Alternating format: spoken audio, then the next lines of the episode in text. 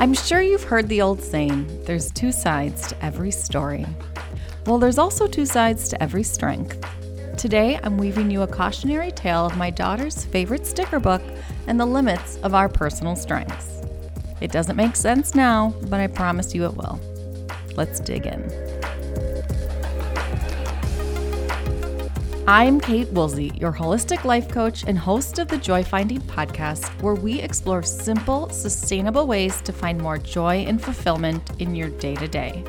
Today, we're exploring baggage and boundaries, how to rethink your strengths and make sure they're not inadvertently holding you back from what matters most. Let's dig in.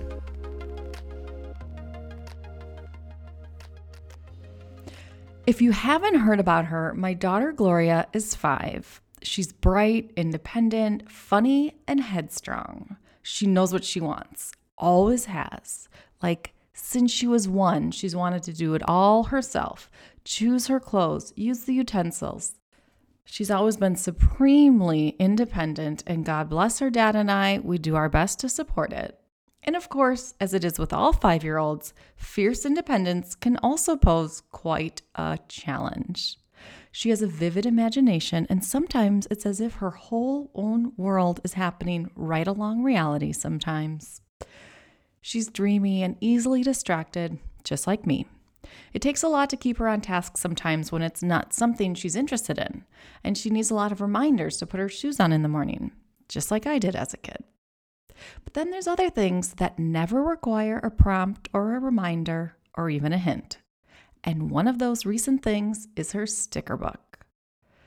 She is borderline obsessed with sticker books. She loves to immerse herself in the world of fantasy, dress up ballerinas, unicorns, and arrange the stickers to her heart's content.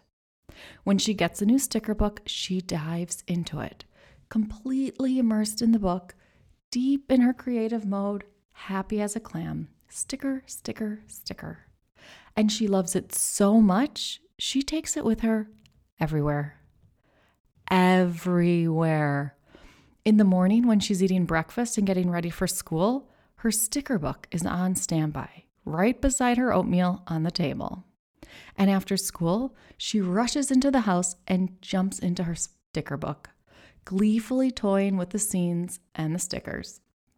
And at night, no joke, she tries to sneak it into her bed so she can keep working on it after we've tucked her in and said goodnight. And look, I don't blame her. She loves her sticker book. It's fun, it's interesting. She wants to do them and she doesn't want to miss an opportunity to do them. And it's not that the sticker book itself is a problem, it's fantastic. She enjoys it, it stimulates her creativity and imagination. She can execute her control and bring a vision to life.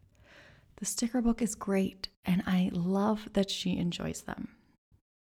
And when there's a mismatch between our priorities and that sticker book, it becomes problematic. As her mom, part of my role is to encourage her to do things she likes without sacrificing the things a healthy kid her age needs. You know, like eat, sleep, go to school. My job is to make sure she eats her healthy breakfast and is ready before she starts working on her sticker book in the morning. My responsibility is to try and keep her from sneaking it into school or to bed where it could be a distraction. My task is to help her get a good night's rest so she can get right back after that sticker book again in the morning and keep her body growing at the same time. As her mom, that's my job, right? To see beyond the one dimension of her sticker book and care for her in a holistic manner, helping her to prioritize and live a well rounded life. But between you and me, I gotta tell you, I'm a little impressed. I mean, her commitment and her cleverness, the way she brings it absolutely everywhere she goes with no regard for anyone or anything. The way she finds opportunities I would never even see, like bringing it to breakfast or bed. She's like a tiny sticker mastermind. And then suddenly it hit me. She's just like my clients. And me too. And I'm willing to bet just like you too. It turns out we all have things like Gloria's sticker book that we carry with us, and they come along with us into every room we go. We pick them up with the best of intentions, just like her book.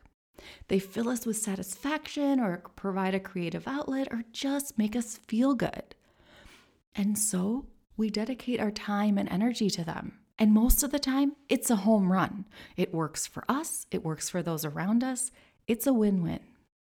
But once in a while, we find ourselves focused on these internal sticker books, so to speak, in the wrong room or in the wrong scenario. And then it becomes a distraction. When you're bringing these things with you and they don't belong, you feel the mismatch. In our lives, it looks less like a Brecky book combo and more like distraction, disconnection, or irritability. You might find you're so immersed in work that you're no longer connecting to your friends that much. Or perhaps you're so excited by work, other areas start to feel a little boring. Or maybe you're feeling exhausted because you're really not allowing yourself to get the proper sleep or food or stress relief you need. So, what can we do with this? How do we figure out what our own metaphorical sticker books are and how do we keep them from distracting us? Well, first, I encourage you to consider what you're carrying. What is it that you're taking absolutely everywhere with you these days? From my work as a coach, I can tell you it's likely either an event or a tendency. If it's an event, you might notice something that is preoccupying your mind and, despite your good intentions, coming with you everywhere. It may be a work opportunity, an upcoming presentation, or even a conversation you're dreading. Or what I often see is it could be a tendency. Again, wonderful things, excellent intentions, tags along everywhere. Does this sound like you? Here, there are three common sticker books I notice my clients carrying very often. Take a listen and see if one resonates with you. The first is excellence. I'm talking first class, top of the line, you'll never catch a typo, grade A, excellent behavior great execution in everything they do, whether it's a presentation or a text message. They are using punctuation, they are considering all of the angles, and above all, they are coming out on top. These folks are the cream of the crop and they are used to excellence. They provide it and they expect it. They have sky high standards and the receipts to match. Excellence is part of their DNA. The next one I see with clients a lot is generosity. These folks have huge hearts. I'm talking sweet as pie, salt of the earth, always there for you in a pinch, kindness. They care deeply and genuinely for everyone, from their family to the delivery guy. They anticipate your needs and always know exactly what you need, whether it's a thoughtful gift, a soft hug, or a great piece of advice. These folks are dependable and nurturing. They make every room warmer just by being in it. They're always there when you need them, often without even having to ask. Kindness is their nature. And third is achievement. Similar but distinctly different from excellence, this is more about getting things done. This is your checklister, the one who is super organized and task oriented. They always know what's going on and are on an upward trajectory at all times. They tend to hold leadership roles with career centric success stories worthy of a feature in the New York Times. In fact, it's likely already been covered. Responsibility is their middle name, and they never miss a deadline. All they do is win, win, win, no matter what, and you'll always see them finish first. They can't even help it. They just breathe success. Do any of these sound like you?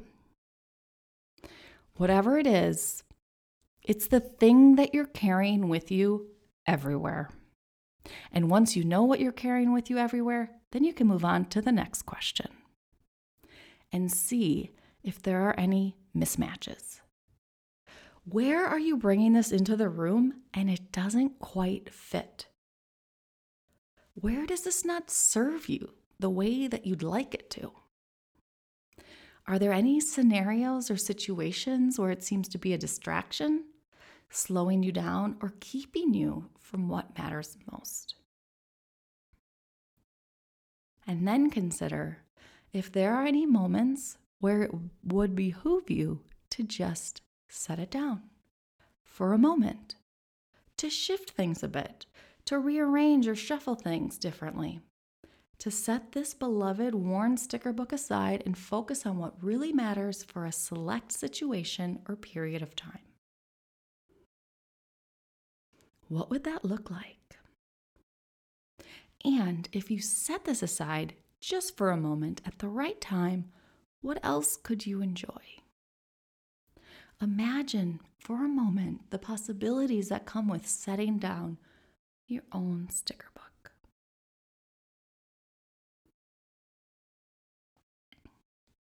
And finally, decide for yourself how this all fits together. Consider how you'll use this awareness in the week ahead. What reminder will you have to consider your inner sticker book and decide whether or not it belongs at the table? Mentally visualize what it looks like and give it a try. Hopefully, it opens up a little space and perspective for you to enjoy a different view. Thank you so much for listening today. I'm your host, Kate Woolsey. Join me next week for another episode of the Joy Finding Podcast. If you like what you heard, please subscribe or leave a review or share it with a friend. And if you'd like to learn more about how to work with me one on one, send me an email at kate at katewoolseywellness.com.